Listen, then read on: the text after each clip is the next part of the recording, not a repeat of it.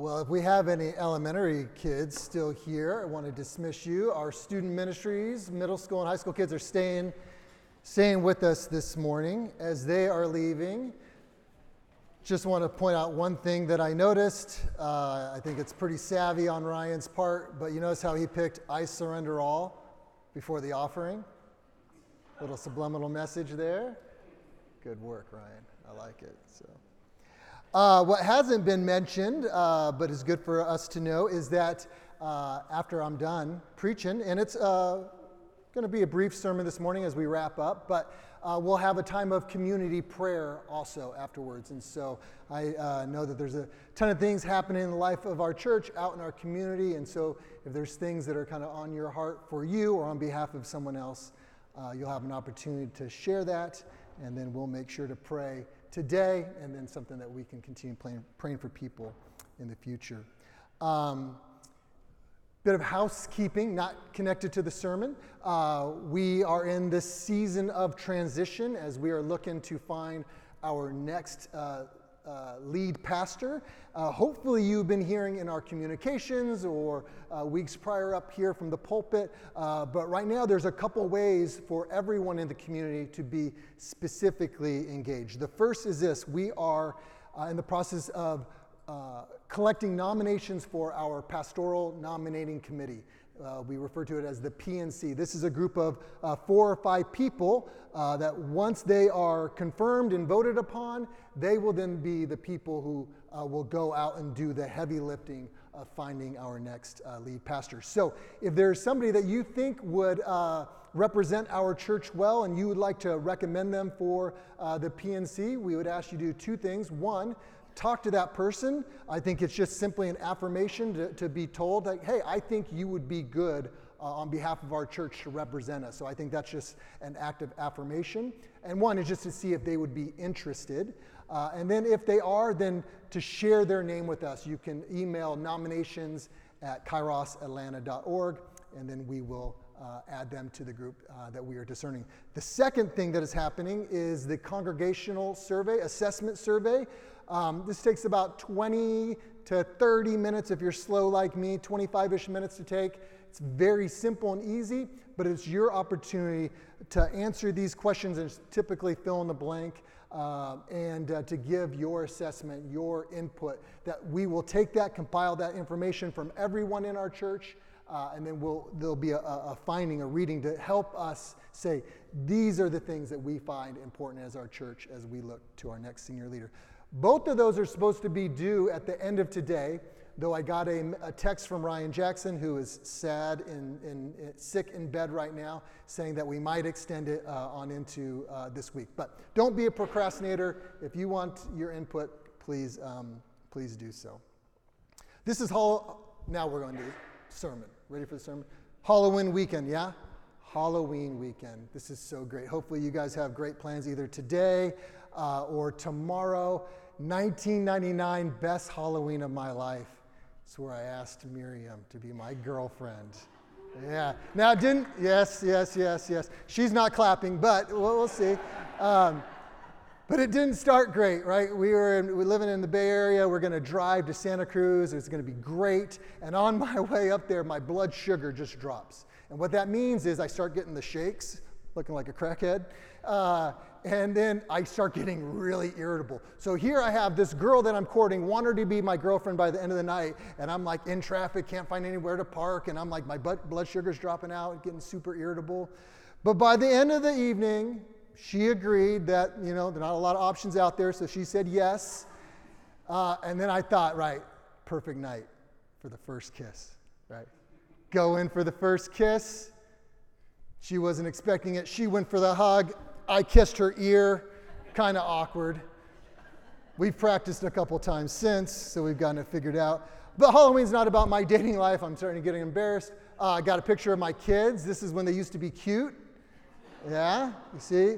Condiggity there, crying. I'm not sure if this was the infamous Halloween that, that he refused to wear anything warm, and Miriam threw out the ultimatum that if you don't wear a jacket, you don't get to trick or treat. Man, that boy has a lot of conviction. He just said, Forget it, I'm not going trick or treating, and refused to put on a jacket.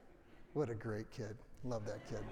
Well, it is Halloween weekend. Hopefully, you have uh, enjoy the rest of today on into tomorrow. Uh, we are finishing our series we're calling Faith Algebra. Uh, we've been looking at these seven virtues that uh, the Apostle Peter gives to us, seven virtues that are all built upon uh, the seed of faith right? We see in, the, in, in Jesus teaches uh, in the parables uh, that faith is like a mustard seed, starts really small, but then it grows up into something really fantastic. And I'm kind of merging this here with this kind of virtue ladder that the apostle Peter is providing for us. All these virtues, uh, virtues that can be described as kindness, wisdom, discipline, resilience, integrity, mutual compassion, and culminating in love, a special type of transformative love. And we called this series Faith Algebra because the language that Peter uses, he says, hey, add these things to your faith. These are the things, when you add it all up, it's going to grow into your life something really special. Your life is going to grow into this, into this space defined by love. I think these things also, these virtues also would make a pretty dynamic job description for our lead pastor. So we'll have to get that information to our PNC. Well, let's bring this series to a close. I want to briefly touch on the last two um, virtues that Peter refers to, and that is of uh, mutual affection and love. And we're going to read the passage one more time, but again, a, a, reminder that Peter is writing, right? Peter's an apostle. An apostle means that he was actually with Peter, with Jesus when Jesus was here on earth. And so this is now happening about 30 or 40 years since Jesus was here on earth. And Peter is a pastor. He's out there with the people. And it's as if, as, he, as he's noticing he's getting older, his life is coming to a, to a close. And he's like, these, these are the must need to hear teachings that I want my people to know before I leave them. He wants to warn people against the false teachings that are, that are out there, and, he's, and he wants to say, hey, this is a life of spiritual maturity. Engage in these ways, and you will live a healthy, productive life, a life that is free uh, of stumbling and, and wandering through life like you're blind. And as I mentioned a second ago, it's, it's as if all these virtues, they're a virtue ladder. They, they build upon one another and they continue to grow uh, upon the next. Engaging these virtues, it gets you in, into the action, it gets you off the sideline. It, it helps you see where God is active in the world and says, okay, I want my life, as I cultivate these virtues, I, I want to bring this to the world and into the relationships around me. Verse 5, 2 Peter chapter 1, verse 5. For this very reason, make every effort to add to your faith goodness, to goodness knowledge, and to knowledge self-control, and to self-control perseverance, and to perseverance godliness, and to godliness mutual affection, and to mutual affection love. And then he co- concludes with this. For if you possess these qualities in increasing measure, they will keep you from being ineffective and unproductive in your knowledge of your Lord Jesus Christ. But whoever does not have them is nearsighted and blind, forgetting that they have been cleansed from their past sins. This is the word of the Lord. Thanks be to God. So I said the last two, which are mutual affection and love. Mutual affection. When I first read that, I was like, I'm not quite sure what that is. Sounds like it should be like a word in like a sappy Hallmark card. Uh, but mutual affection, the old scriptures, uh, the earlier translations would have referred to this as brotherly love, or it's simply kindness and compassion. Uh, the Greek word used here is philia, which means friendship. Okay, let's make a connection to baseball because no sermon is not complete without that. The Philadelphia Phillies, the city of brotherly love. But before you start rooting for the Phillies, because you should not, know that they booed Hall of Famer Mike Schmidt and threw batteries at Santa Claus.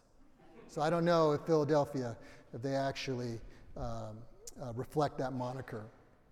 Well, some examples of, of mutual uh, uh, affection. I actually had an experience of this yesterday. Nothing major, but went to Kroger yesterday to put gas in the car.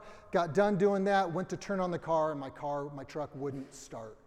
Couple tries at it, not happening. Fortunately, Ellie and Mary just happened to be at the Kroger. So as I was calling them, thinking they're at home, they were there. Miriam uh, brought the car over, was able to, to give me a jump uh, she was showing me mutual affection. But before she got there, I had two different people come up to me and offer to help.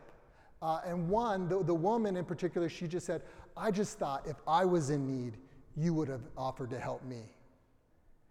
And I was like, I don't know if I would. I know I would have helped if she asked me. Like, she's the one in need, and she would have asked, I know I would have helped her. But I don't know if I was two pumps over and I noticed that she was having some, would I have gone over there and offered to help? I hope next time, at least, I will off of her example. Speaking of car problems, uh, we still remember our, fra- our friends uh, Slate and Lindsay Fluker, who live over on Coldstream. If you go through the double circle there, make your first right, that's Coldstream. Okay? Cars that are having problems on 285 going west they pull off and then they pull off onto Coldstream. Cars that are coming east, they pull off here into our church parking lot. Well, Slate sees people all the time broken down once or twice a week. And so, what he has decided is that he has a battery boost, some jumper cables, and some basic uh, things uh, to help with car maintenance. He just keeps it in his car. And as a, as a reminder that when he sees somebody having a bad day with a broken down car, he pulls over, offers some help, maybe he's able to help them, whatever. Just an act of mutual affection, simple compassion and kindness to other people.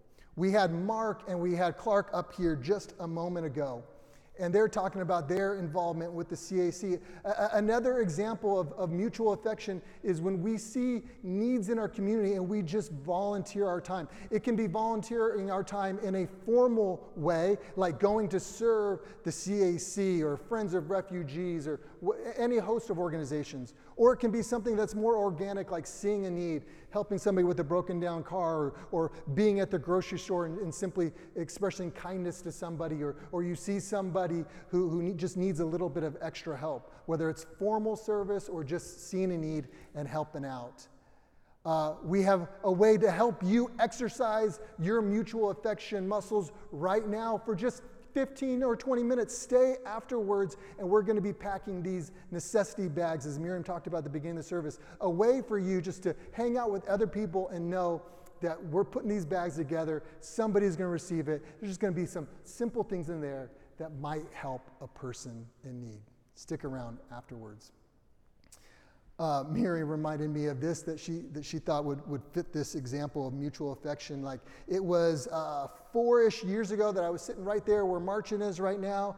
And I was sitting and having an experience of worship. And for the very first time, I felt God press on my heart and say, hey, there's a need out there. And you really love sports and coaching and stuff like that, but there's this group of kids don't, that don't get to have any of those type of experience of playing sports and stuff like that. And so, me and a group of like two or th- three other people started uh, talking and praying. And, and what came out of that was this thing we call Mission Baseball Academy, where we, where we coach baseball to uh, Latino kids in the Sandy Springs uh, area who are a part of the Sandy Springs mission. And we simply go out there, and there's been several uh, guys from, from the church go out there and, and volunteer their time teaching kids how to play baseball. And sometimes I wonder, like, well, really, what impact is, is that happening? And this last 4th of July, uh, City, uh, City Springs had their fireworks show. And I had the worst attitude. It was super late. It was dark. I get afraid of the dark. So we're walking out there, and there's all these people. It was delayed. I did not want to be there. Miriam reminded me of my attitude part of this story. But it's important because later that evening, Junior, who participated in mission baseball, comes running up to me all excited. Coach Joe, Coach Joe, Coach Joe. And he starts running and telling me about different things going on in his life, asking me, when are we going to do mission baseball again? And it's just like all of a sudden, whew, my bad attitude kind of went away. And I'm reminded that this kid, Junior, and, and, his buddies, like they had this really cool experience where we just simply got a group of adults together and said, hey, we just want to show kindness and compassion. We want to show brotherly love, human love to these kids, and just see where it leads. Those are some examples of what uh, brotherly, uh, excuse me, uh, mutual affection looks like. And I believe this about mutual affection and, and kindness. I, I, believe this is a contagious virtue, that when we see it being acted out and demonstrated, we, we, we're, we're drawn to it. And that it, it draws us, and it, it kind of becomes like a gravity that we kind of get caught up in this gravitational force where all of a sudden it's like we, that, that gravity, gravitational force uh, of mutual affection and love, it, it just pulls us back towards Jesus. And so I'd encourage you to exercise those muscles, that virtue.